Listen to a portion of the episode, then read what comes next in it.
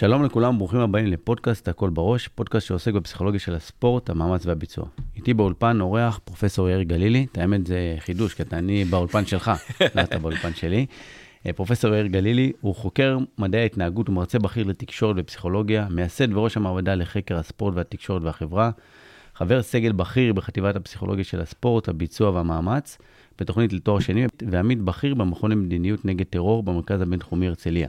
כמו כן, יאיר הוא מייסד וראש יחידת המחקר בהתאחדות לכדורגל בישראל, וחבר בוועדת רישוי מועדונים של איגוד הכדורגל האירופאי, כמובן אתה משמש בתור סגן אלוף, יועץ ארגוני בכיר וראש המערך המיון במרכז כושר קרבי בצה"ל.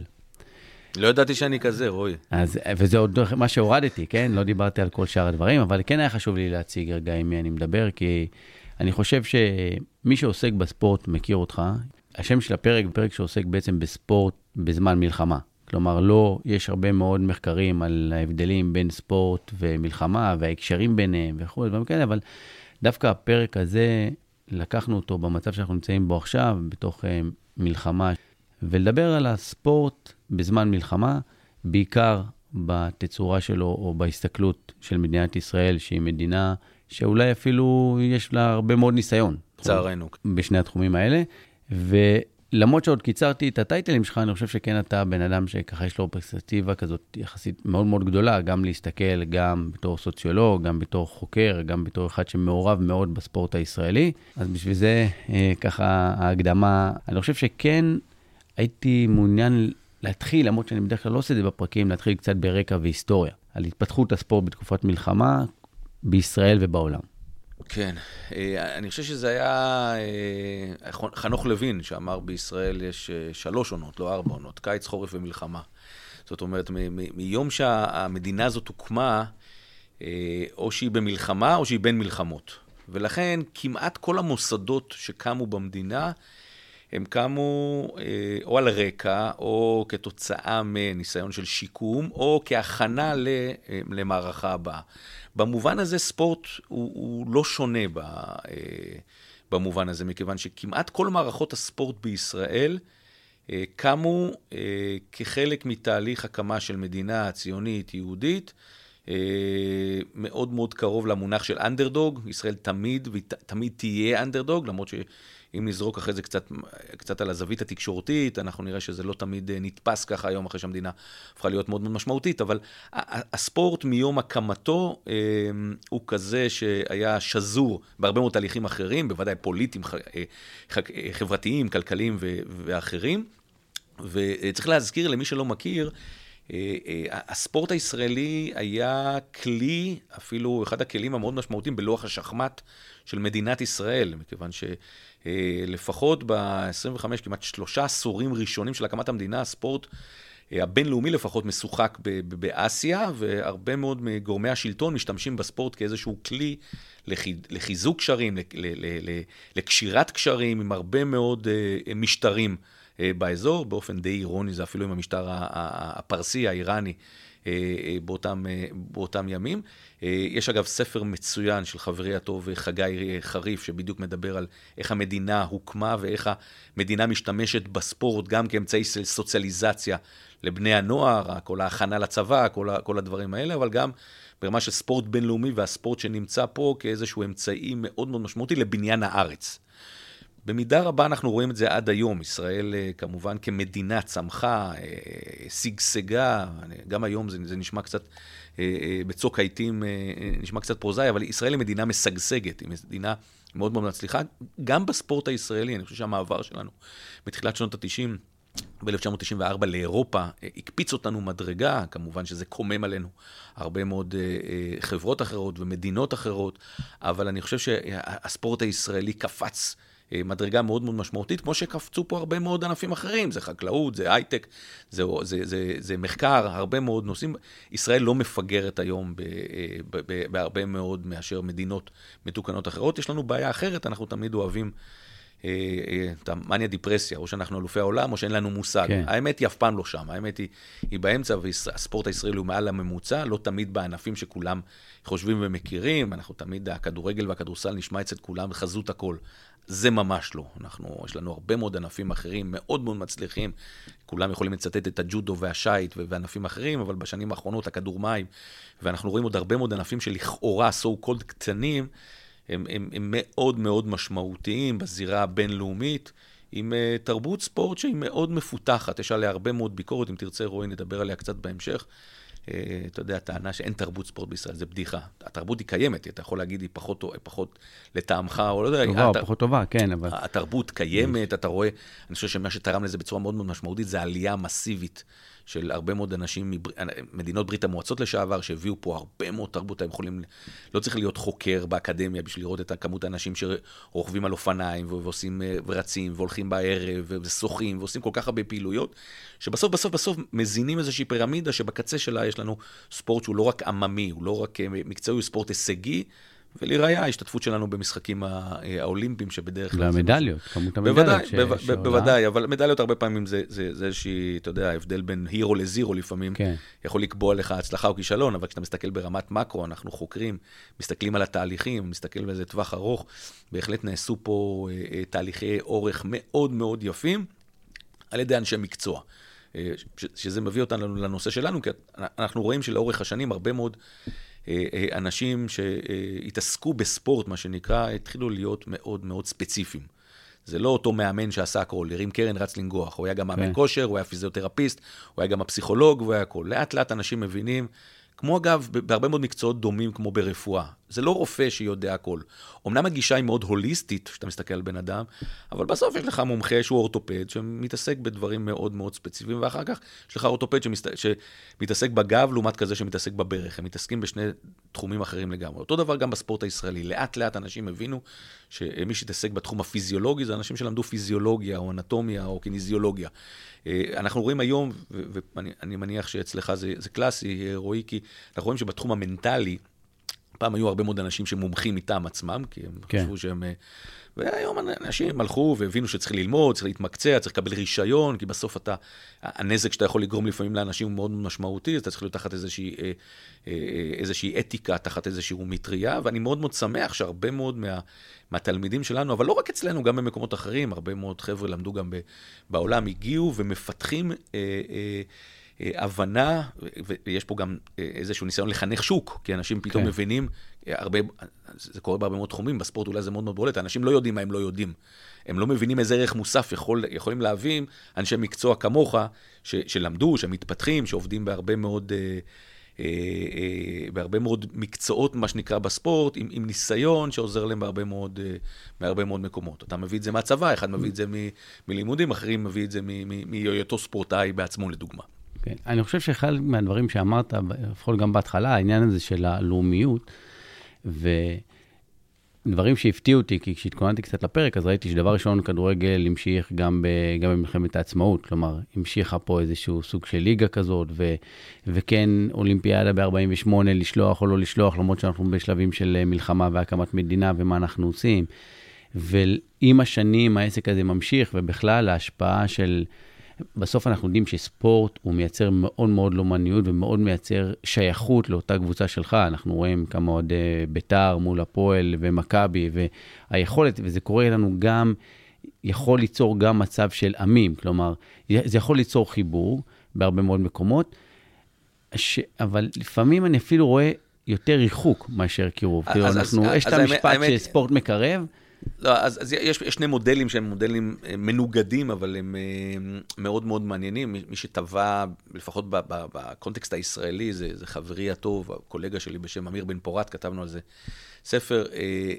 אמיר קורא לזה מודל המחאה לעומת מודל האינטגרציה. אין כמו ספורט לחבר הרבה מאוד אנשים שבאופן תיאורטי לא קשורים האחד לשני. בישראל אתה רואה שהרבה מאוד חברים, האוכלוסייה, מהמגזר, אני לא אגיד, מהחברה הערבית, מראים לנבחרת ישראל בכדורגל, ואין כמו הכדורגל לחזק הרבה מאוד אנשים. בד בבד יש לנו איזשהו גורם שהוא דווקא לא מאחד, אלא דווקא מפלג, וזה יריבויות. יכול להיות יריבות פוליטית, זה יכול להיות יריבות מכבי הפועל, זה יכול להיות יריבות מגזרית, זה יכול להיות דתית, בישראל קצת פחות, אבל בעולם זה במידה מאוד מאוד בולטת, אם כך את סקוטלנד או אירלנד, במקומות כאלה. עכשיו, בישראל אני חושב ששנות ה-2000 סימנו איזשהו מהפך או איזשהו תזוזה מהמודל הפוליטי, המחאתי, המאוד מאוד מנוגד, למודל שהוא מודל אינטגרטיבי, אבל הוא לא רק אינטגרטיבי, וזה סוג של מודל שלישי, וזה המודל הכלכלי. זאת אומרת, התפיסה הקפיטליסטית, וזה בדומה לתהליכים שעברה החברה הישראלית, החברה הישראלית הפכה, והכדורגל כצל שלה, ממשחק לסחורה.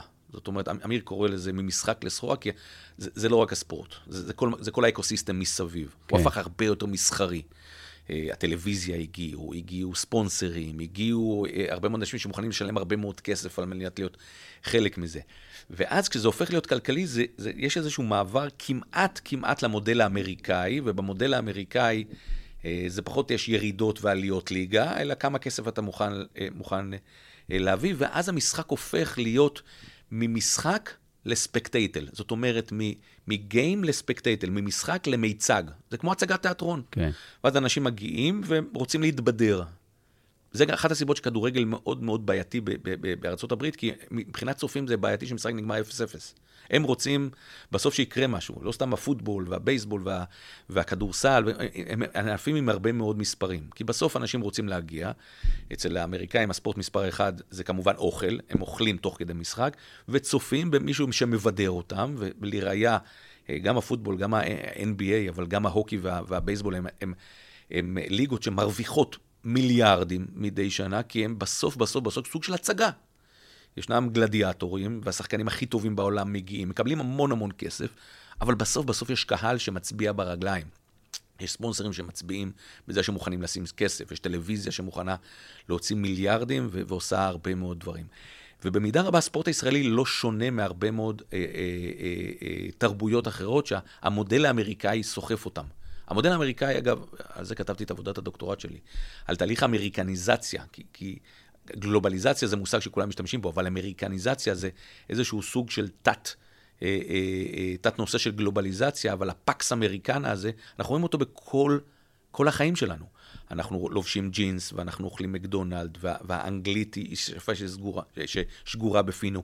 זאת אומרת, יש פה תהליך שפקס אמריקנה פשוט, זה לא משנה אם זה ארצות הברית פרסה, זה התפיסה האמריקאית, הקפיטליסטית, של שוק חופשי, של למצות את היכולות שלך, לליברליות, לעשות עם הכסף שלי מה שאני רוצה, ובסוף השמיים הם הגבול. היא תפיסה שברוב העולם... השאלה עם התפיסה הזאת שהיא מאוד... אני יכול להבין אותה גם למה היא מאוד מאוד חזקה בארצות הברית, וזה גם עוזר מאוד מאוד לגיבוש, ובאמת אנחנו... בסיסמאות אנחנו מדברים על העדה של גופיות, ולא העדה כבר היום של קבוצות, כי אנחנו הולכים, או שהולכים עם השחקן, רונלדו מסי כזה, ומטיילים איתו לאיזה קבוצה שהוא רוצה, ובכלל אנחנו יותר רואים מי עכשיו לובש את הגופייה שלי מאשר, וזה לא משנה, אנחנו רואים את הקפטנים הזרים פתאום שיש לנו בכדורסל. אבל זה, רואי, זה דיאלקטיקה הרבה יותר רחבה.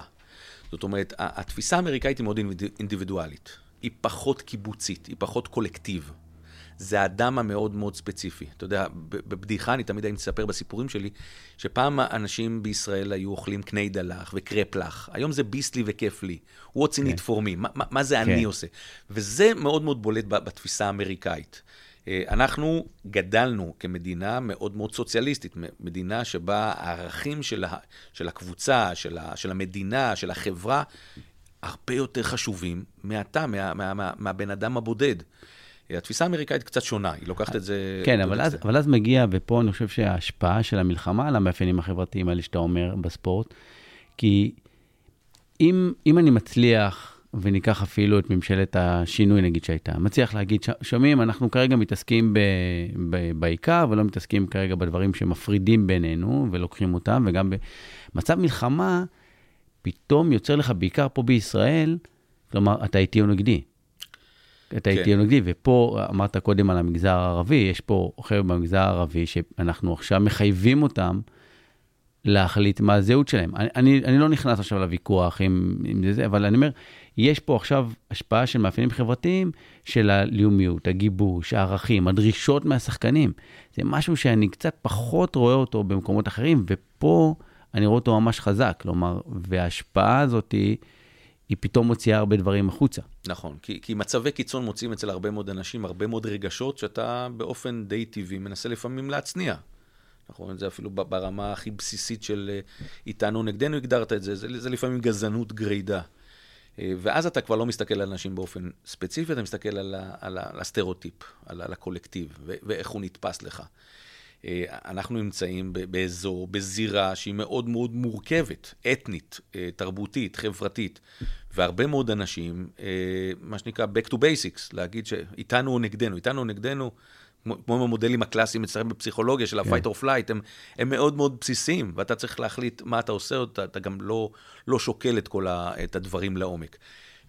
ואז זה מוציא אצל הרבה מאוד אנשים רגשות מאוד מאוד בסיסיים, הם רגשות מאוד מאוד בעייתיים, של שנאה, של כעס, שמביאים הרבה פעמים לאלימות, שאנשים שאומרים, רגע, אם הייתי חושב קצת יותר לעומק, הייתי מבין, רגע, זה הרבה יותר מורכב מזה. כמובן כשאנחנו מדברים על ספורט, ספורט הוא סוג של עולם אסקפיסטי, עולם שאתה יודע, יש עכשיו שאלה האם צריך לחזור ולשחק כדורגל, האם כדורגל הוא לא, או משחק עבור האוהדים. וכשאין אוהדים, חלקם במילואים, חלקם לא פנויים לזה, חלקם אפילו לא יכולים לרכוש כרטיס, איך אתה יכול לקיים את המשחקים? אתמול ראיינו אותי, שאלו אותי לגבי הנקודה, זה נושא מאוד מאוד מורכב, מכיוון שבסוף אתה מסתכל אסטרטגית או טקטית על דברים. אם אתה מסתכל אסטרטגית ואתה אומר, רגע, יום אחד המלחמה הזאת תיגמר, וירצו לחזור לשפיות. חלק מהחזרה לשפיות זה הרבה מאוד דברים כמו הספורט, כי הספורט, שוב, אסקפיסטי, אתה רוצה שיהיה לך למה, אנחנו תכף נדבר על זה. שאלת המשמעות היא מאוד מאוד רצינית, למה אתה עושה את מה שאתה עושה. ונכון שאולי לא יהיה קהל, ונכון שלא יהיו הרבה שחקנים, כי חלקם חזרו לארצות שמהם הגיעו. אבל בסוף, השחקנים האלה זה סוג של מקצוע עבורם. צריכים לקבל שכר, יש הסכמים שצריך לכבד מול טלוויזיה, מול אפילו המועצה להסדר הימורים בספורט, אפילו טוטו. זה נשמע פרוזאי כשאנחנו מסתכלים לפרופורציות וחיי אדם, אבל המשק בסופו של יום יצטרך לחזור לחיים, ואתה רואה, ואתה יודע, הלקחים שלנו ממשברים קודמים. תראה מה היה בקורונה. בקורונה, אחד הדברים הראשונים שחזרו זה הספורט. ה-NBA שחק בבבל, שחק בבועה, וזה מוכיח עד כמה הספורט הוא מאוד מאוד חזק, כי הוא חסין אפילו לאסונות. אתה יודע, אנחנו מסתכלים היום, אנחנו בטוחים שישראל היא מרכז העולם. זה סכסוך אחד קטן מיני הרבה מאוד שקורים בעולם. קורונה היה אירוע בינלאומי מטורף, אבל הספורט ברבים ממקומות העולם חזר מהר מאוד, כי מבחינת הרבה מאוד אנשים זה מה שמבחינתם היה חזרה לשפיות.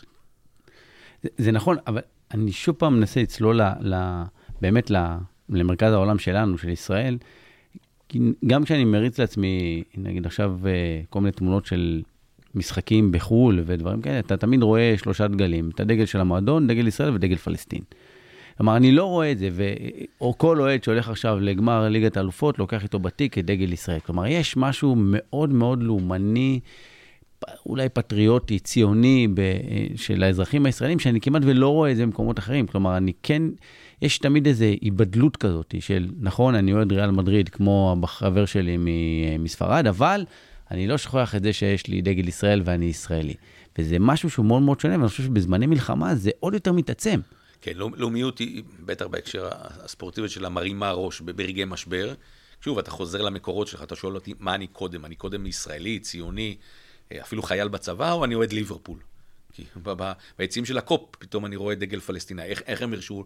אבל יש גם עוד ליברפול שהם פלסטינאים. זאת אומרת, יש פה גם איזושהי דיאלקטיקה מאוד מאוד לא פשוטה. אבל אתה יודע, אנשים בדרך כלל מתאכזבים, כי הם מצפים, שבספורט זה מאוד מאוד בולט, שהארגונים שהם מזדהים איתם, יזדהו עם כלל הערכים שלהם. אבל יש הרבה מאוד ערכים אחרים, שהם לא תמיד עולים מקנה אחד עם מה שאחותך חושב. היום הרבה מאוד ארגונים ספורטיביים, הדוגמה של ליברפול היא דוגמה קלאסית, היא מבינה שהיא לא יכולה ליטול צד. לא משנה איזה צד. זה מאכזב הרבה מאוד אנשים. כי אנחנו היינו מאוד מאוד שמחים, שהרבה מאוד ספורטאים ברמה בינלאומית מאוד מאוד גבוהה, יהיו אקטיביסטים. זאת אומרת, יהיו בעד ערכים של שוויון, של אי מלחמה, של זכויות אדם וכו'. וכשהם לא עושים את זה, אנחנו מאוכזבים. אבל צריך להבין שברגע שאתה נוקט איזשהו צד, ולא משנה איזה צד, אתה ישר משלם מחיר. הדוגמה הקלאסית זה כמובן מייקל ג'ורדן, שהוא אמר, גם רפובליקנים קונים נעליים. ברגע שאתה יודע, אני עוזר לדמוקרטים, חצי מהחבר'ה הלכו. הדוגמות האחרונות הן דווקא דוגמות מאוד מאוד מעניינות שונות, לברון ג'יימס. לברון ג'יימס אולי הדוגמה הקלאסית, וכתבתי על זה כמה מחקרים, כמה מאמרים, מחקרים עשינו, מאמרים כתבנו, על עד כמה לברון ג'יימס הוא מאוד מאוד שונה בנוף הזה. אבל הוא שונה כי הוא מיליארדר, הוא שונה כי הוא לא צריך את אמצעי התקשורת, הוא לבד עם הטוויטר וכל אחד מהאמצעים שלו, הוא חופשי להביע את דעתו. כמה כאלה יש לו? וגם הוא, ראיתי את ההודעה שלו, היא מאוד מאוד מסוגננת, כלומר, אני חושב שכל אחד יכול כמעט לקחת ולהגיד, הוא איתנו. נכון. בדעה שלו. נכון. הוא אומר את זה, ואז אומר את זה, ואז אומר את זה. אבל אתה יודע שיש לו מספיק כסף ליוצא תקשורת, ניסחו לו את הדעה בצורה מאוד... לקח להם שבועיים גם לנסח את זה. מאוד מאוד יפה. אבל אנחנו כן, אנחנו מאוד מאוד אתנוצנטרים בתפיסה שלנו, בדרך שבה אנחנו רואים את זה. אבל בסוף אנשים הולכים ונמצאים במקומות שהם חושבים שהם מזדהים עם איך שהם רואים את העולם, את האפיסטימולוגיה שלהם, אתה יודע. אני עובד פה באוניברסיטה, אני לא מתבייש לומר, היא האוניברסיטה הכי ציונית בישראל. לדעתי 60-70% מהסטודנטים שלי עכשיו במילואים. אני גאה בזה, אני חושב שזה משהו שהמוסד יכול להיות מאוד מאוד גאה. לא כל המוסדות בישראל הם כאלה, אבל זו בחירה שלי להיות במקום כזה. יש כאלה שהם יעבירו עליי ביקורת, וזה בסדר. אבל בסוף אני חושב שאנחנו נמצאים בסוף ברגעי משבר, בצוק עיתים, בתקופה, אתה מברר עם עצמך. אתה גם לומד מי איתך, מי נגדך. הייתה לי שיחה היום בבוקר עם המיטה שלי, קרינה הון. היא מספרת על העמיתים שלה באוניברסיטה בוושינגטון, שמאוד מאוד הכזבו אותה. והיא אומרת, זה חברים טובים, הייתי בטוחה שהם איתי. אבל אתה יודע איך אנחנו אומרים, החברים מתגלים בעת צרה, ופה אתה פתאום מגלה שזה הרבה יותר מורכב, זה לא זה. אגב, אני חייב לומר שזה לא רק בישראל. אני הזכרתי מקודם את סקוטלנד. אולי המשחק שהכי זכור לי בתור אוהד, והייתי אני מתפתה לומר אלפי משחקים ברחבי העולם, זה האולד פירם, הסלטיקס נגד ריינג'ר בסקוטלנד, והדבר הראשון ששאלו אותי כשנכנסתי, במשחק של קתולים נגד פרוטסטנטים, האם אתה קתולי או פרוטסטנטי? וכשאמרתי, לא, לא, לא, חבר'ה, זה בסדר, אני יהודי. שאלו אותי, אתה יהודי קתולי, יהודי פרוטסטנטי. זאת אומרת, אתה חייב לנקוט איזשהו צד. בספורט אתה בסוף צריך לנקוט איזשהו צד, וכשאתה נוקט צד, או אתה מביע איזושהי דעה, זה מורכב, ואתה צריך לקחת בחשבון שאתה יכול לשלם על זה איזשהו סוג של מחיר. ברמה הפסיכולוגית, אנחנו תמיד אומרים שהרי באמת אין אובייקטיביות. כלומר, אתה אף פעם לא יכול להיות, או נמנע.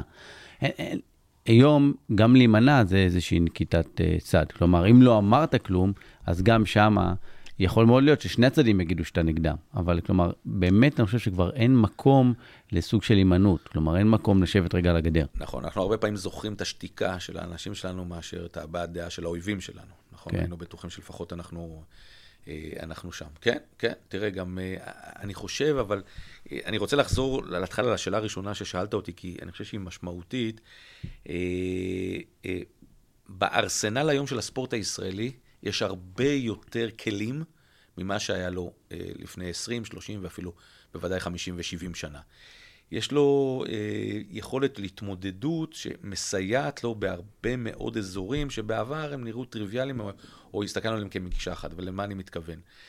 הרבה מאוד ממה שהמדינה הזאת עברה, והרבה מאוד ממה שהספורטאים שלה, אבל לא רק הספורטאים, גם המאמנים וגם העסקנים וגם המנהלים שלה, סייעו לספורט להגיע לאן שהוא הגיע. כי אם בעבר, אתה יודע מה, אולי גם היום בחלק מהמקומות 90% מהאימון מתעסק בקטע הקורדינטיבי, הספורטיבי, היום אנחנו מבינים שהאקו סיסטם הוא מאוד מאוד רחב. היום המדע משחק משחק מאוד מאוד רחב. הנושא של תזונה, הנושא של הרגש, הנושא של אפילו הפיננסי. זאת אומרת, יש הרבה מאוד נושאים שהיום המערכת מטפלת, משפטיים, שעל מנת להביא ספורטאי במקרה שלנו, אבל כל אדם בכל מקום אחר, לרמה הכי גבוהה. בשביל להגיע לרמה הכי גבוהה, אתה צריך את הכלים. והארסנל של הכלים שלך הולך וגדל. אני שמעתי את חלק מהפודקאסטים שלך עם אנשים אחרים. כל אחד מביא את הזווית שלו ומאיפה הוא מגיע. כל אחד לתוך ארגז הכלים האלה נותן עוד, תחשוב, עוד טול, עוד איזשהו כלי שאתה יכול להשתמש בו. בחלק מהכלים אתה יותר מאמין, בחלק מהמין אתה פחות מאמין. כמו שאמרתי, חלק מהכלים אתה אפילו לא מכיר, אז אתה לא יודע כמה יכולים לעזור לך. במקרה הזה, פסיכולוגיה של הספורט היא קלאסית, כי אני חושב שפסיכולוגיה של הספורט בעשור האחרון עשתה קוונטום ליפ, עשתה קפיצה מטורפת, כי הרבה מאוד אנשים שהבינו שהרבה מאוד מהכלים האלה יכולים לסייע להם גם כשהם לא שייכו אותם אוטומטית לפסיכולוגיה של הספורט, כל הנושא של המיינדפולנס, כל הנושא של הוויזואליזציה, כל הנושא של הסלפטוק, כל הנושא של הצבת מטרות, זאת אומרת, כל אחד מהם הוא עולם ומלואו, איך אמר לי פעם אברהם, כשאני הגעתי לצ'לסי, אמרו לי, יש רופאה של הקבוצה, הלכתי לראות אותה, יש לה עוד 30 אנשים שעובדים איתה, היא אומרת, אני רופאה, אבל יש איתי 30 אנשים בצוות. אני חושב שאנחנו יגיע יום אחד בהרבה מאוד מועדונים, או ארגוני ספורט מאוד רציניים, לא יהיה רק פסיכולוג ותזונה, יהיה מחלקות, יהיה מחלקה לתזונה, יהיה מחלקה לפסיכולוגיה, יהיה מחלקה לאנליזה, יהיה מחלקה לדאטה סיינסס, אנחנו בדרך לשם. באמת אנחנו בדרך לשם, אני יכול להגיד שבמועדונים שאני עובד, אנחנו באמת מקימים סוג של מחלקות, עכשיו זה נכון שזה מתחיל עם פסיכולוג רשום ומוכשר, ומתחתיו יש סטודנטים שנכנסים, ובכלל, ואני לא אוהב להגיד שמות ומועדונים בפודקאסט, אבל גם במועדונים הגדולים, העשירים, באמת הדבר הזה הוא מתחיל, וזה מביא אותי בעצם לעניין הזה שבאמת, אני חושב שאם יש משהו אחד שאני ממש מרגיש שבמלחמה הנוכחית הזאת עזר לספורטאים, זה שהיה להם באמת את הבחור הזה שהם יכולים לדבר איתו, ולהגיד להם, חבר'ה, מה שעשינו כל הזמן, כלומר, שלמדנו על ויסות עוררות, שלמדנו לשלוט במערכת הסימפתטית ולהפעיל את הפרסימפתטית שלי, והכלים שקיבלתם ממני בזמן שגרה על חרדה מצבית, בואו נעשה לרגע העצמה, ואני נותן את אותם כלים גם בחרדה שכרגע קיימת לי באופן קולקטיבי אפילו, של בארץ. חד משמעית, זה חלק מתהליך מאוד מאוד רחב, שנקרא אדפטציה. זאת אומרת, אתה יודע, הבונטון בשנים האחרונות זה לדבר על חוסן. אבל חוסן הוא חלק משמעותי, אבל הוא רק חלק מתהליך מאוד מאוד רחב, במקרה שלך אתה עובד עם ספורטאים, אבל אתה גם עובד עם אנשי צבא, ואתה עובד עם אנשי ביצוע בכל מיני מקומות אחרים. בסוף אתה צריך להסתגל לסיטואציה, להסתגל למצב, שככל שהוא הופך לך יותר מוכר, יש לך יותר כלים להתמודד איתו. ויחד עם שני עמיתים שלי, שהם גם חברים מאוד טובים, אבל בעיקר אנשי מקצוע ברמה בינלאומית מאוד גבוהה, זה גרשון טננבאום ורועי סמואל, כתבנו והתעסקנו בשנים האחרונות בכמה מודלים שמדברים, ופה כמובן העירייה פה היא מאוד מאוד קצרה, אני אעשה מה שנקרא אובר סימפליפיקציה, בעצם לשני תהליכים מאוד מאוד רחבים, שאחד מהם הוא תהליך מקרו, תהליך רחב, תהליך מאוד מאוד גדול, שמתעסק מדבר על קריירה בעצם של אנשים, ואיך הם במהלך הקריירה האלה מתמודדים עם הרבה מאוד קשיים, בין היתר קורונה, בין היתר מלחמה, בין היתר פרישה, בין היתר הרבה מאוד נקודות שהם צריכים להתמודד איתם, אבל במקביל יש תהליך מאוד מאוד דומה, מאפיינים מאוד מאוד דומים, למה קורה לספורטאי באמצע תחרות, באמצע טורניר. והדרך שבה הוא מתמודד, ואתה התחלת לדבר על זה, זה סוג של כלים שהוא מקבל, הם מגדילים אצלו את המסוגלות עצמית, בצורה מאוד, את הסלף-אפיקסי. אנחנו משתמשים בו במונחים קלאסיים. והמסוגלות הזאת נובעת מהעובדה שהם תהליכים ומקורות שהם מוכרים לו. זאת אומרת, מישהו פיתח את זה אצלו, לא רק כחלק מההכשרה הספורטיבית שלו. כי מרבית המאמנים, מאמנים ויודעים מה לאמן. יש הרבה מאוד, אני תמיד קורא לזה, 5 שבילים שאתה צריך להיות בהם ברמה מאוד מאוד גבוהה. השביל הראשון זה שביל המשמעות. למה אתה עושה את מה שאתה עושה? אתה אוהב את זה, אתה חושב שאתה יכול להיות הכי טוב, זה בא לך מבפנים, יש איזשהו משהו יותר רחב שמנחה אותך, איזשהו כוכב צפון. אבל הנושא של המשמעות הוא רק אחד מתוך 5 שבילים. יש את הנושא החברתי, את הנושא הרגשי, את הנושא הפסיכולוגי.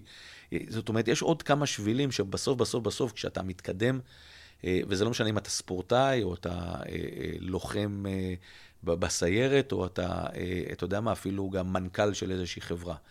בסוף אתה צריך לפתח מיומנויות או יכולות, שכשיגיע המשבר, זאת אומרת, יגיע איזושהי נקודה, אתה תדע להשתמש באותם כלים, ולהתאים אותם לסיטואציה, כי בסוף אחד הדברים הכי בעייתיים, זה להתמודד עם הלא מודע.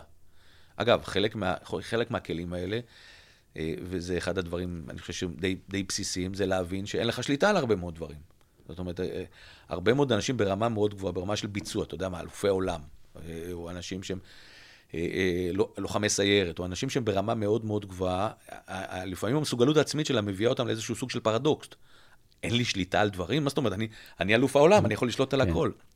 אבל ההבנה הזאת, על מה יש לי שליטה ועל מה יש לי פחות, דווקא היא זאת שמביאה אותך לרמה מאוד מאוד גבוהה, ובסוף בסוף בסוף עושה לך איזשהו סוג של סדר. אני חושב שזה הדבר הראשון, דרך אגב, שגם כשאני משוחח, וזה לא משנה מי, עם מורים, אנשי צבא, ספורטאים, או בכלל, כי אני באמת בחודש האחרון מתעסק עם הרבה מאוד אוכלוסיות, הדבר הראשון הוא באמת, ואני חוזר שתי צעדים אחורה, שדיברת על החוסן, ואנשים תמיד חושבים שחוסן זה משהו שאני חייב להגיע לאיזשהו אוניברסיטה או לאיזשהו מקום וללמוד רגע את החוסן. והדבר הראשון שעשיתי זה להראות לאנשים האלה, אני לא מדבר רגע על ילדים קטנים, אבל בעיקר אנשים מבוגרים, נגיד אפילו 17 ומעלה, שבואו תראו שיש לכם חוסן. עכשיו בואו שוב פעם, בואו תיקחו את הכלים שהתמודדתם עד עכשיו. כלומר, היה לכם שלב שנלחצתם במבחן פעם, איך התגברתם על זה? היה לכם שלב שחציתם את הכביש בפעם הראשונה.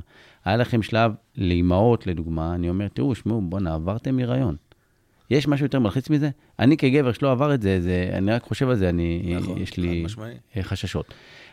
וזה מסתדר גם עם מה שאמרת על העניין של האדפטציה, ובטח במאמר שכתבתם, קודם כל ההבנה הזאת היא לעשות לעצמך קצת סדר, באי-ודאות, בקאוס המטורף הזה. נכון, השלב הראשון בעצם לברור מוץ מתבן, ובמידה רבה גם, וזה אחד התפקידים שלך בתור פסיכולוג, אתה מכיר את זה היטב, זה לתת לאנשים פרופורציות בחיים. אתה יודע, אנחנו מתעסקים בדבר מסוים, אבל יש לפעמים דברים מיידיים שמחייבים אולי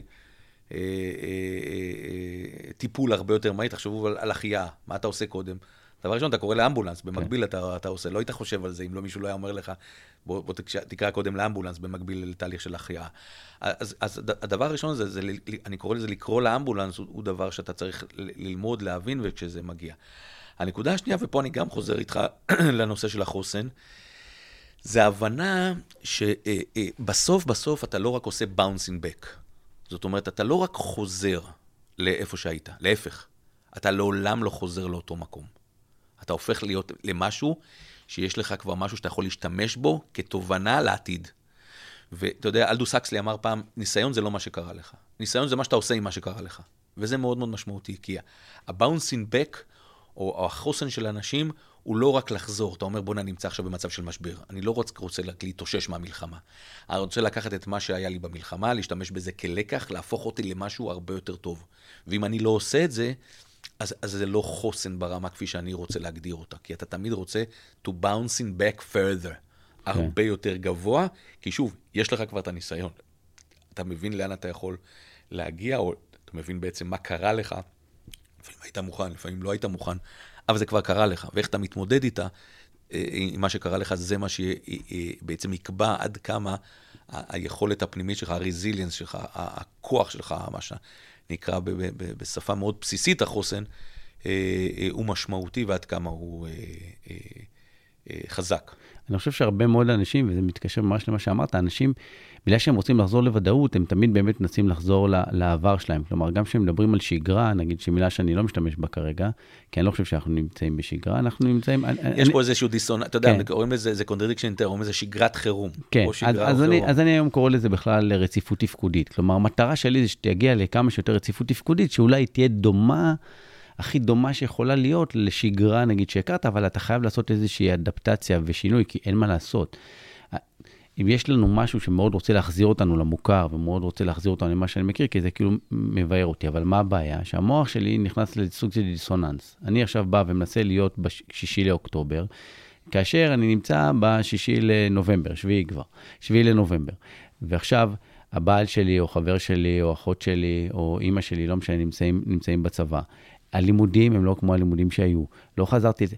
ואז המוח, משהו לא מסתדר לו. כלומר, הוא מנסה מאוד להיות איפה שהיית, אבל זה לא מסתדר עם המציאות הקיימת, והדיסוננס הזה יוצר לי עוד יותר פער, שמביא אותי בסופו של דבר לעוד יותר חרדה, כי אני אומר לעצמי, מה פה קורה? ממש בהרגשה הגופנית, אתה מרגיש קצת לא נכון. אתה יודע, אומרים, רואי, אתה לא יכול לחצות את אותו נער פעמיים. א', זה לא אותו נער, כי המים עוברים, וב', אתה לא אותו בן אדם. אתה חוצה אותו בזמנים אחרים. אז במובן הזה אתה באמת לא יכול לחצות אותו. תראה, צריכים להבין גם שאנחנו, וזה משהו שהוא מדברים עליו די הרבה, אבל צריך לרדת לרזולוציה קצת יותר מורכבת בשביל להבין אותו. סוג האוכלוסייה שאתה עובד איתה, ואתה בטח רואה את זה, כי אנחנו בסוף, אתה ואני סוג של דור X, אנחנו כבר נמצאים כמה דורות קדימה והדור הזה מסתכל גם על דפוסי ההתנהגות בצורה שונה לחלוטין, ערכים שונים, תפיסות שונות. אנחנו אמנם הדור שמגדל את זה, אבל די אם תסתכל על הילדים שלנו, על החברים שלהם, שבאופן תיאורטי מסתכלים על מציאות שמבחינתנו היא שונה לחלוטין. זאת אומרת, ישנם הרבה מאוד חבר'ה צעירים שמבחינתם זה מלחמה או שבר ראשון מאוד מאוד משמעותי, והרבה מאוד מהניסיון שלנו, בתור אנשים קצת יותר מבוגרים, מלמד אותנו שהדברים האלה קורים ואפשר להתאושש מהם, והעולם ממשיך להתקדם, והם מבחינתם, אגב, מבחינת רובם, זה השבר הגדול הרציני שהם נתקלים בו בחיים. עכשיו, לרובם לא היו שברים אחרים. אני לא מדבר על שברים של מלחמה או דברים כאן, אני מדבר על פנצ'ר באופניים, או דברים שאנחנו בתור ילדים, מבחינתנו זה היה טריוויאלי לנסות ולפתור אותם בעצמם. היום תחשבו על... אלה האמירות הכלליות שהיינו אומרים על הורות הליקופטר והורות של מפלס שלג, שהילד לא חווה שום כישלון. נכון, אין לי ביקורת על הורים במובן הזה. כל הורה רוצה שיהיה הכי טוב לילדים, ובדרך הוא פותר לו הרבה מאוד בעיות, שבעבר הילד נאלץ להתמודד איתם לבד. דווקא בקטע הזה אין לי שום ביקורת. ואם הייתה לי, זה היה גם על עצמי, כי גם אני חלק מאותו... אבל בסוף אתה רוצה להגיע למצב שאנשים ירצו להביא מהכוחות שלהם, התמודדו, כלים או יכולות שהן נובעות מהתמודדויות עם דברים קודמים שהם עברו בחיים, והיום, אני לא מתבייש לומר, הם הרבה פחות כאלה. לא היה להם הרבה מאוד התנסויות. גם ההיבט החברתי, שהוא בעבר היה מאוד מאוד בולט, הוא הולך ומצטמצם. זאת אומרת, אם בעבר התמיכה החברתית הייתה מאוד מאוד חזקה, אגב, לטוב ולרע, אתה יודע, הרגש של השייכות הוא הדבר הכי משמעותי. המושג הזה של שכונה או חבורה או קבוצה של אנשים שבעבר הוא היה מאוד מאוד טריוויאלי, אנחנו רואים אותו היום בעיקר בגלל התפתחות של אמצעי תקשורת, הוא הפך להיות מושג שלפעמים מאוד פלואידי. זאת אומרת, כשאתה אומר למישהו, יש לי הרבה מאוד חברים, כן, אבל חברים שלי הם באינסטגרם, הם לא חברים שלי פיזית. כן. ואתה, שוב, אנחנו חוזרים לרבע שעה קודם, אתה לא יודע באמת כמה הם חברים שלך, אתה גם אפילו לא יודע אם באמת זה אנשים אמיתיים, זה יכול להיות גם בוטים. אז גם אמצעי התקשורת היום מוצאים, מביאים להם לידי מצבים לפעמים אבסורדים, של אדם עם הרבה מאוד חברים, אבל אין לו אפילו אף חבר אחד פיזית. ואז היכולות המאוד מאוד בסיסיות של אנשים, גם ברמה תקשורתית, זאת אומרת, גם ברמה תחשוב של לבקש עזרה, או להבין שמישהו יכול לעזור לך, משהו שהוא מאוד מאוד מוגבל, כי הפנייה שלך לעזרה היא בדרך כלל למחשב, או ברשתות החברתיות, או במקומות כאלה, ששוב, אנחנו כמובן מסתייעים בהם די הרבה, אבל בסוף הם מאוד מאוד מוגבלים. הם לעולם לא יגיעו לאינטליגנציה רגשית של בן אדם. גם כשאנחנו מדברים היום על הארטיפישל אינטליג'נס, שזה משהו שאני מניח כמו כולם, כמו הרבה מאוד אנשים משתמשים בו ברמה היומיומית ונעזרים בו, והוא דבר ענק, אבל בסוף הוא עזרה, הוא עוזר, הוא לא האסנס, הוא לא המקור, הוא לא הדבר המשמעותי. אנשים קצת מתבלבלים מזה, זאת אומרת, אנשים רואים, הרובוטים והארטיפישל אינטליג'נס עושים דברים מדהימים, אבל בסוף המגע האנושי, זאת אומרת, אפילו ברמה של מגע, לגעת באנשים, בטח האינטליגנציה הרגשית והיכולת להכיל, אפילו ברמה של קריאטיביות, יצירתיות, זה משהו שאין תחליף לו ברמה האישית והאנושית, ולצערי, אני מצער על כך, לא הרבה אנשים מודעים לקיום של הדברים האלה, ולעזרה שיכולה לצמוח להם מיכולות כאלה. אני חושב שדווקא מצבי מלחמה ומצבי קיצון מחזירים אותנו דווקא לבייסיק שלנו כאנשים אנושיים. כמו שאתה אומר, החיפוש אחרי הדברים האלה, ופתאום השייכות, אתה יודע, פתאום אני רואה שכן, אני יהודי, מה המשמעות של יהודי? כל מיני סרטונים, אני משתדל לראות סרטונים שהם בעיקר מעוררי השראה, ופחות סרטונים שמדקים אותי. ואתה פתאום שומע על הרופא הזה שבחיים שלו לא שם תפילין, ופתאום הוא שם תפילין, והוא שקם וזה, ופתאום איזה חבדניק שמחבד. לא, פתאום אנשים מוצאים, מבינים כמה השייכות הזאת היא קריטית. נכון שזה קורה לנו מצב קיצון, שבאמת יש לנו איזה אויב, שאתמול ראיתי איזה טבלה, נגיד מה החמאס יצליח לעשות, מה שקרוב המנהיגים שלנו לא הצליחו. הצליח לאחד את העם, הצליח לעצור את הרפורמה, הצליח לעשות כל מיני דברים שזה. זה הלימונדה מהלימון, כן. בדיוק, אבל, ודווקא המצבים האלה, שזה גם משהו שבעיניי הוא המשך של גם מה שדיברת עליו בחוסן, שברגע שאתה מצליח לראות גם את הדברים החיוביים, כלומר, את האור בקצה המנהרה, כמו שאמרה לי אימא של חייל שלי, שנהרג לפני 19 שנה, ואתמול דיברתי איתה, אמרה לי, שתמיד יש אור בקצה המנהרה. זה מה שאבא שלה אמר, שהוא עוד בא מהשואה. ואם אתה מסתכל על הדברים האלה של האור בקצה המנהרה, אז אתה באמת יכול לעשות הרבה מאוד דברים נוספים. זה מחזיר אותי גם לספורטאים, נכון, בהיבט אבל, של המוטיבציה. נכון, אבל תכף ניגע בין מוטיבציה, אבל אני חושב שפה זה הרבה מאוד תפקיד של אנשים, שהם בעצם ממש כוחית. הכבשה שמובילה את העדר. ופה אני חייב לומר לך שאני מצד אחד מאוד מאוד מאוכזב, מצד שני אני מאוד מאוד שמח. אני מאוכזב מההנהגה הפורמלית שלנו. אני לא נכנס פה לפוליטיקה. חלה, חלה, כן, מסכימים. כולם מסכימים. הרבה מאוד אנשים שבסוף, בסוף לא הבינו שהתפקיד המנהיגותי שלו נבחן בעת צרה. ושוב, זה לא עניין פוליטי. זה כשקורה משהו שצריך לקבל איזושהי החלטה ולעשות משהו, בסוף היא לא נעשתה.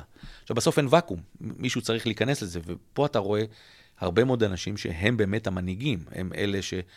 קמו, לפעמים לא ביקשו מהם בכלל, הם הבינו שהם חייבים לקום ולעזור, ואני חושב, תראה, אני מאוד משוחד, אני לא אובייקטיבי, אני חושב שבעם שלנו יש יכולות ואנשים שרמת הנתינה שלהם, ואני חייתי בשלוש יבשות, גם באמריקה, גם באירופה, וגם בישראל, מעולם לא, שוב, אני לא אובייקטיבי, אבל לא ראיתי בחיים כזאת התגייסות של אנשים ברמה של נתינה, כולל אנשים שלא ציפיתי מהם, אתה יודע, כי יש אנשים שאתה מצפה מהם, יש להם יכולות, יש להם משאבים, יש להם... דווקא הרבה מאוד אנשים שאתה לא מצפה מהם, הם מתגלים כמנהיגים אמיתיים, שעושים את הדברים, לא רק מדברים, ומנהיגות, אנחנו יודעים, נבחנת בשעת מעשה, כשקורה משבר, כשמישהו קם ועושה את זה, אתה מכיר את זה מעצמך, אתה בוגר שדה קרב, אפילו קיבלת הצלה, אתה מבין שאם מישהו לא היה עושה את זה, אתה יודע, אנשים מסתכלים מאחוריך, מישהו צריך לעשות את זה, ואם אתה לא תעשה את זה, יכול להיות שאף אחד לא יעשה את זה. ובקטע הזה אני מאוד מאוד שמח שיש אנשים שמבינים שאחד הדברים שאנחנו רוצים, צריכים לא רק במשבר, אלא גם בשגרה, מישהו שינהיג ויוביל ויסביר לנו לאן אנחנו הולכים. שוב, אני חוזר תמיד לשאלת המשמעות. למה אנחנו עושים את מה שאנחנו עושים? לאן אנחנו הולכים? מה מבדיל אותנו מאנשים אחרים, ממקומות אחרים, מאומות אחרות, מאנשים אחרים, אבל בעיקר ברמה השלישית. איך אנחנו עושים את מה שעושים? כי ברמה של סיסמאות ראינו שזה לא עובד. יש הרבה מאוד אנשים שמה שנקרא talk the talk, cannot walk the walk. ואיך אומרים אצלנו, בין האמר לבין עשה יש תק פרסה. יש הרבה מאוד אנשים שאומרים, אבל יש כאלה שעושים, אנחנו מעדיפים את אלה שעושים. אז אתה יודע, גם במלחמה הזו אנחנו רואים את האור, עם הרבה מאוד אנשים שעושים, עזבו, לא משנה, היו בעד מחאה, נגד איזה, אבל הם עושים. וזה משהו ש... אני יכול להגיד לך שגם, אני חושב שגם אפילו, אני אקח את החבר'ה הפסיכולוגים שאני מרשה עצמי לדבר עליהם, כי אני חלק מהם, שיש לנו גם הרבה מאוד דברים שבירוקרטיים ותקועים, ודברים שאנחנו עושים, ופה אני דווקא מרגיש במלחמה שהרבה מאוד גבולות נפרצו, בין אם זה ממש כל אחד יכול לפנות, ולהיות מאוד אקטיביים, מה שפסיכולוגים בדרך כלל לא אוהבים, לא מדבר על פסיכולוגים של הספורט, שאנחנו תמיד אקטיביים, אבל פחות להיות תמיד פסיביים, אתה תבוא אליי, אתה תדבר, אתה תסביר ותגיד לי, ואז דווקא פה יש הרבה מאוד דברים אחרים, שזה גם כן משהו שהוא בעיניי הוא חיובי ותהליך מאוד מאוד חיובי, של להיות יותר אקטיביים, שאני מקווה שגם את האקטיביות הזאת ניקח מהרגע של הקיצון, של המלחמה, גם לשגרה, שאני חושב ששם באמת ראינו ש, כמו שאתה אומר, מנהיגים שמדברים או דברים שזה, והרבה מאוד אנשים פסיביים, ודווקא פה יש משהו שהוא אקטיבי, שיכול מאוד להיות, לא יודע, זה אתה חוקר, תחקור את זה, שיכול מאוד שזה גם קשור למה שקרה פה בשנה האחרונה, שראית פה גם הרבה מאוד אנשים שכן היו מאוד מאוד אקטיביים, בשני צידי המתרס, אבל אנשים מאוד אקטיביים על הדברים שלהם, יכול להיות שזה גם כן סוג של המשך, ואני חוזר למה שאמרתי קודם, לעניין הזה של המוטיבציה, כי באיזשהו מקום, יכול, ודיברת על השייכות, ולמה אני עושה את זה, אני הרגשתי אצל הרבה מאוד ספורטאים, שדווקא ללכת ולהיות בתחרות עכשיו, זה משהו מאוד לאומני, מאוד, כלומר, זה עוד יותר מוטיבציה, זה לרשום, ואז תמיד, אני חושב שהיה להם איזה דיסוננס כזה, האם זה בסדר שאני מתחרה או לא בסדר שאני מתחרה, והם פתרו את זה בדרכים, שגם לא ראיתי את זה בהרבה מאוד מקרים, חוץ משחקנים ישראלים, בכל מיני סימנים קטנים כאלה, לרשום עכשיו על הנעל, ללכת עם... זה אנחנו כן רואים, סרט של אבל כזה או אחר, לשיר את התקווה עם הקהל ש... כי בסוף רואים, אתה יודע, בזמני משבר כאלה, ובטח בשבר כל כך משמעותי כמו מלחמה, כל אחד שואל מה אני יכול לעשות, מה אני יכול לתרום, איפה אני יכול לתת את השני סנט שלי שיהיו מאוד מאוד משמעותיים. כמובן שאז מתחילים לשאול, רגע, זה חיילים נלחמים בעזה, חיילים נהרגים בעזה, אני אלך להתחרות בג'ודו. והרבה פעמים התשובה היא, היא כן, כי המלחמה כן. שלך היא שם, וכשדגל ישראל מונף באיזשהו טורניר בינלאומי, זה חשוב, גם האתוס שעליו גדלת הוא מאוד מאוד משמעותי, כי הוא בסוף מזין מוטיבציה של חיילים שנמצאים במקום אחר. אין ספק שזה הרבה פעמים מרגיש לא נוח. נבחרת ישראל בכדורגל בשבוע הקרוב הולכת להתמודד עם כמה משחקים, שאני מניח שחלק מהשחקנים יהיה להם מאוד מאוד קשה מבחינה אישית, איך אני משחק פה כשחיילים נלחמים שם. אתה יודע, התותחים רועמים, המוזות שוקטות. אז זה בהחלט בעיה. וכל אחד פותר את זה עם היכולות שלו. שוב, זה תלוי במאמנים שלו, זה תלוי בפסיכולוגים שלו, זה תלוי במשפחה שלו. לא נדיר לראות הרבה מאוד שחקני כדורגל, לדוגמה, לא עלינו באבל או בשבעה או בכל מיני אסונות שקורים להם, ודווקא חזרה שלהם למשחק עוזרת להם להתגבר, כי בסוף הם אומרים, רגע, זה מה שאני אוהב לעשות, אבל לא רק זה, הרבה פעמים לא עלינו, אם אב נפטר או אמא נפטרה, זה מה שהיא הייתה רוצה לראות שאני עושה. וזה הרבה פעמים תהליך של השלמה או תהליך של הבנה, שאצל חלק מהאנשים זה קורה מאוד מאוד מהר, אצל חלק מהאנשים זה שוקע וגורם אפילו להפסקת פעילות, אפילו לפרישה, כי זה סוג של משבר. ואני חוזר עוד פעם למודל שלנו של האדפטציה. לא כולם מצליחים להסתגל. יש הרבה מאוד שזה, המשברים האלה גורמים להם לחשוב, מה שנקרא, לסרטט מסלול מחדש, ולהגיד, רגע, בוא, יכול להיות שזה לא מה שאני רוצה לעשות בחיים. בוא, יש דברים אחרים בחיים יותר חשובים. אולי אני אלך ללמוד, אולי אני אלך לעבוד, אני לא אמשיך להיות ספורטאי. גם זה קורה, וגם זה שביל מאוד מאוד חשוב שגם אותו צריך להבין, אני לא אומר, אתה יודע, אולי אפילו לטפח אצל מי שזה מתאים לו. והצמתים האלה, בסוף אנחנו מגיעים כמו בנהיגה בכביש, אנחנו מגיעים כל יום לצומת, להחליט ימינה, שמאלה או ישר, זה החלטה. והיא החלטה לפעמים שהיא הרת גורל, ולפעמים אתה יכול לחזור לצומת הקודמת ולקחת פנייה אחרת, אבל הרבה פעמים לא. הספורט היא, אתה מכיר את זה טוב, לפחות כמוני, הוא תקופת זמן יחסית מאוד מאוד קצרה, שכשאירוע כמו מלחמה, יכול להוריד לך לפעמים אחוזים מאוד מאוד רציניים מהקריירה שלך. יש לזה משמעויות על היכולות שלך להתפתח, היכולות שלך להסתכר, היכולות שלך להגיע קדימה. אני יכול להגיד לך שהרבה מאוד מהאנשים שקורבים לי אפילו, ספורטאים, הם חרב עליהם עולמם, כי הם היו בטוחים שהם בטוחים, זאת אומרת, הם ידעו מה יקרה מחר, מעוד שבוע, בעוד חודש, הקבוצה שלהם הייתה במומנטום, ופתאום הם צריכים לחזור כל כך באחורה. לא כולם מסוגלים להתמודד עם זה. אחד, אני חושב תראה, לספורטאים, אני אומר שספורטאים, מילה שיש להם, המוח שלנו, יש לו דברים מדהימים שהוא עושה, ואחד הדברים הכי מדהימים שלו, שהוא פשוט יכול את ההרגל שלו. וברגע שספורטאי הוא כל כך רגיל ללוז, מאוד מאוד מסודר, מאוד מאוד קבוע, מה אני עושה בדיוק. אני מדבר אפילו על ילדים בגילאי 10-11, אם המאמן לא שולח להם במוצאי שבת את הלוז של כל השבוע של האימונים, הם מתחרפנים, כאילו היום זה הכל באפליקציות, אבל אתה רואה אותם כבר בהודעות, מה עם הלוז, מתי הלוז, איזה אימון, מה עושים בהם באימון, כלומר זה הגיע לרמה ש... אני רוצה לדעת מה אני עושה אפילו כל דקה. ופתאום מגיע אירוע כזה, שהוא אירוע ממש, ששובר לך את כל הדברים האלה, וההסתגלות שאתה אומר, זה אפילו לא נגיד הסתגלות, שנגיד פרישה, פציעה, זה דברים שעוד איפשהו, באיזשהו מקום, אני טיפה מכניס את זה אצלי. ספורטאים ישראלים אולי כן מכניסים סוגים של אימות, לא יודע, אגב, זה קשור מאוד מאוד לתרבות הישראלית. התרבות הישראלית היא תרבות מאוד גמישה, היא תרבות מאוד פלואידית, במובן הזה. אנחנו מה שהרבה מאוד פעמים אנשים קוראים לזה, די בסרקזם, די בשליליות, אנחנו מאלתרים. אנחנו מאוד ריסורספול, אנחנו הרבה פעמים מבינים ש... וזה אגב, אתה רואה חבר'ה שעברו שירות צבאי, לדוגמה משמעותי, או אפילו צופים, או אפילו מקומות שבהם אתה נדרש למחשבה, לפעמים יותר קריאטיבית, על מנת להגיע למטרה. אגב, זה סוג של אותה יכולת שמטפחים אצל ספורטאים. כי אני מסכים איתך, הרבה מאוד ספורטאים עובדים לא רק על פי הרגלים, וזה מאוד משמעותי, הם עובדים גם במה שנקרא פרפורמנס רוטין, יש להם רוטינות מאוד מאוד מסודרות, שהם יודעים מה הם עושים, אבל מאמנים ברמה מאוד מאוד גבוהה, יודעים ללמד עקרונות, זאת אומרת, יודעים לתת חכות, פחות דגים, ואז אם כשאתה עובד על עקרונות, אתה מבין שכשאתה נתקל באיזשהו מחסום, אתה יודע לעקוף אותו מימין או משמאל, ופה הוא מתכנס לתרבות הישראלית, והתרבות הישראלית יודעת לעקוף מימין לשמאל, ליטרלי, גם בכביש. בהרבה מאוד מקומות אנשים פשוט צופרים, עומדים מאחור ולא עושים כלום. וזה מסייע, אני חושב, לספורט הישראלי, כי הספורט הישראלי הוא בסוף, אתה יודע, בתוך עמנו אנחנו חיים, והתרבות הישראלית היא תרבות ש, אתה יודע, לפעמים אנחנו לא אוהבים את זה, אבל היא יצירתית, היא יודעת להלצת.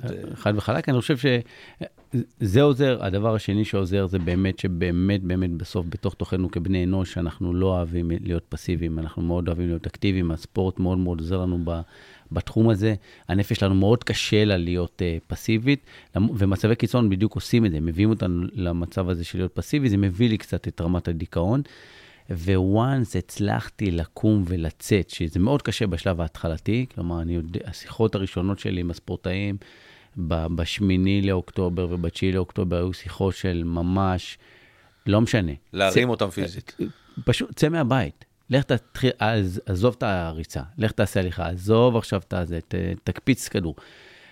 ברגע שאני טיפה מניע את עצמי, אני יכול לעשות, ראינו זה בכמות ההתנדבות של האנשים היותר, נגיד לא נקרא להם ספורטאים, אבל האנשים הרגילים של כמות ההתנדבות, למרות שבאמת הצבא לא היה במצב כזה קיצוני כמו שעשו אותו, שהוא היה צריך את כל האוכל וכל השפים, שזה היה מאוד טעים, כאילו אני מודה לכולם, אבל היה אוכל, היה פשוט לנו קרב, לא היה, זה לא אוכל, כאילו אפשר לריב אם היה טעים או לא טעים, אבל אוכל היה, ובכלל כל הדברים. מצד שני אמרתי שזה משמח אותי, כי האנשים יהיו אקטיביים, אנשים יעשו, אנשים הולכים, זה מייצר להם גם תחושת מסוגלות, תחושת שייכות, תחושה של החיבור, הדברים האלה שעשינו. אני כן רוצה ממש לקראת הסוף, שכן נדבר רגע, בגלל שאתה גם אחראי על הנושא של התקשורת באוניברסיטת רייכמן, נדבר רגע על הסיקור התקשורתי סביב הספורט במלחמה.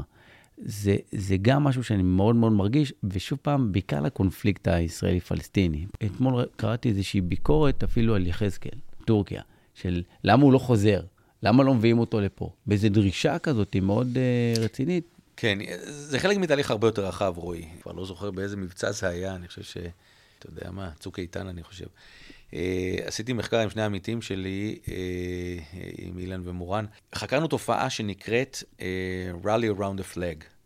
זאת אומרת, מה קורה בעיתות משבר, בטח מלחמה, לאמצעי התקשורת. וזה חלק ממשהו יותר רחב, ואתמול דיברתי עם מישהו על הכתבים הצבאיים. מצד אחד הם אנשי תקשורת, והם אנשים שמחפשים כל הזמן את הסקופ, ואנשים שביום יום לפעמים מחפשים גם את הדברים הרעים. ומה שקורה בזמן מלחמה, הם כולם מסתובבים סביב הדגל. הם כולם פתאום הפכו להיות פטריוטים, הם קודם ישראלים, קודם ציונים, הם לא שוכחים שהם קודם ישראלים, ורק אחרי זה עיתונאים. למה זה משמעותי? כי הרבה פעמים הם לא מוציאים סקופים, יש להם הרבה ידיעות שהם עדיפים להצניע, שאולי ביום רגיל הם היו ססים לפרסם. ותקשורת הספורט במובן הזה היא מה שנקרא Rally Around the Flag, היא מתכנסת מסביב לדגל, ומבחינתם זה עכשיו ישראל מול העולם, לא משנה איפה אתה, אם אתה לא איתנו, אתה בהכרח נגדנו. והביקורת היא כמובן ביקורת כלפי הרבה מאוד אנשים, כולל אנשים שלפעמים הלא עוול בכפם לא עשו כלום.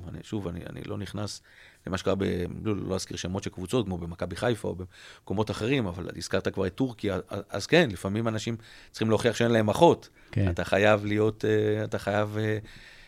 להיות איתנו, כי אחרת אתה תחטוף מאיתנו. והתקשורת לא שונה מהרבה מאוד ממלכות אחרות, היא הממלכה השביעית התקשורת. היא אומרת, אנחנו נעשה את התפקיד שלנו במלחמה, ותפקיד שלנו במלחמה זה לשמור על המותג, לשמור על המדינה, לשמור על הסמל. אל תדאגו, יש לנו מספיק זמן אחר כך, לא רוצה להגיד לטנף, או לחפש את ה... אתה יודע, בתקשורת אומרת, it bleeds, it leads. איפה שיש דם, אנחנו שם. אז יש דם היום, אבל אנחנו שותקים, אנחנו חלק מהעסק. יש כמובן גם ביקורת על זה. תשמע, הרבה מאוד אנשים אומרים, הכתבים הצבאיים, ציפינו מכם להביא לנו זווית אחרת. עד כדי כך שקראתי אתמול מאמר מאוד מאוד מעניין, שהוא מאמר שאני מכיר אותו הרבה מאוד שנים, של בחור בשם אביתר בן צדף, שהוא אומר, חבר'ה, כולם אשמים בהרבה מאוד רמות. גם העיתונאים אשמים. הם היו צריכים להרים דגל הרבה לפני, אבל הם פשוט, כשאנחנו מדברים על קונספציה, גם הם נכנעו לקונספציה ואכלו את מה שהכילו אותם. דובר צהל או דברים אחרים. הם היו צריכים להרים דגל מזמן ולהגיד, חבר'ה, אנחנו נמצאים בבעיה. כמובן שזה חוכמה, בדיעבד. ברור. אבל זה רק דוגמה למה שקורה בבית התקשורתי, שהוא כמובן זירה, וואו, זה על פודקאסט אחר, רואי, תזמין אותי. אז אני אסיים בשאלה האחרונה, שאני מקווה שהתשובה שלה אפילו תיתן לנו קצת יותר תקווה, כי תמיד שאנחנו מדברים, בטח במתן כלים להתמודדות עם חרדה, אז השלב האחרון זה תמיד לתת תקווה. אמר לתת לאנשים. אני חושב שהוא הראשון, אתה יודע, להראות להם את ה... אתה רוצה להראות שיש לאן להגיע, כי אין לאן להגיע, זה לא שווה כל ה... אבל כל הזמן צריך להוריד לך את המערכת הסימפתטית, אני צריך קצת להוריד, ואז כשיש לך קוגניציה, אני יכול לדבר איתך על תקווה. כלומר, אז בגלל זה הוא נכנס רגע בשלב טיפה מאוחר, ואני אומר, אחד, האם... כי יש גם דברים טובים שקרו ודיברנו עליהם במהלך השעה הזאת, עד כמה מהניסיון שלך, הדברים האלה באמת מסוגלים להחזיק מעמד, גם כשנחזור לשגרה? חד משמעית כן. מכמה סיבות. הפרוזאית ביניהם שאין ברירה. אתה יודע, בסוף צריכים לקום למחר בבוקר ולהמשיך לעשות את מה שאנחנו עושים. אבל זה לא רק זה. אני חושב שבסוף, אתה יודע, מדברים כל הזמן במלחמה, שקשה להשמיד את החמאס, כי זה לא ארגון טרור, בסוף זה רעיון. בוא לא נתבלבל. גם החברה הישראלית והרעיון הציוני ומה שהרמנו פה הוא רעיון. הוא רעיון מדהים, הוא רעיון חזק, ומנסים לפגוע בו בהרבה מאוד חזיתות, אבל הרעיון הזה עובד יפה מאוד. תראה, אני ציוני, אני לא מתבייש להגיד. אני חושב שהמפעל שההורים שלי, הסבא וסבתא שלי, וכל החברים שלהם הקימו פה, הוא מפעל מטורף. יש מעט מאוד מקומות בעולם שאתה יכול להגיד שמפעל כזה הצליח, ושוב, אני לא אובייקטיבי, אבל התרומה של המפעל הזה לעולם, לא רק למקום הקטן הזה במזרח התיכון, היא ברמה מטורפת. אנחנו מדברים על המצאות, אנחנו מדברים על אנשים, אנחנו מדברים על פרסי נובל, אנחנו מדברים על הרבה מאוד טוב שהרעיון הזה עשה. ואני מקווה מאוד שאנחנו בצד הנכון של ההיסטוריה. אבל כמובן שאתה יודע, אתה לא יכול ללכת כל הזמן קדימה, יש כל מיני סטבקס. זה נשמע נורא, אבל בסוף התקווה, במקרה זה גם ההמנון שלנו, והוא לא בכדי ההמנון שלנו, הוא זה מה שנותן לנו את הראייה של... איפה הילדים שלנו, איפה הנכדים שלנו, איפה הנינים שלנו יגיעו, ואנחנו כולנו מקווים שהרעיון הזה ימשיך ויבעט ברמה הכי גבוהה שיש. אז אני ממש מצטרף אליך, אני חושב שדווקא האירועים האלה מראים לי כמה העם שלנו מדהים, וכמה באמת אי אפשר לחלוטנו. לא סתם אנחנו אומרים את זה, כשאנחנו באחדותנו, אז... זה לא אומר שלא ימשיכו לנסות. ינסו, כן, תמיד מנסים, כמו שתמיד מנסים גם... לנצח את הפועל ירושלים, ובסוף אנחנו תמיד מצליחים איכשהו להגיע לאיזשהו הישג כזה או אחר, או כמו שאתה נוהג להגיד, אני אף פעם לא מפסיד, אני פשוט לא... נגמר הזמן לפני שניצחתי. נגמר הזמן לפני שניצחתי. אבל זה האופטימיות. אז כן, אז אני מאמץ את זה גם אליי. אז ממש תודה, ולכם המאזינים והמאזינות, תודה על המשך ההאזנה לפודקאסט, מוזמנים ומוזמנות להמשיך להשאיר הערות ושאלות לפרקים הבאים. תודה רבה ולהתראות.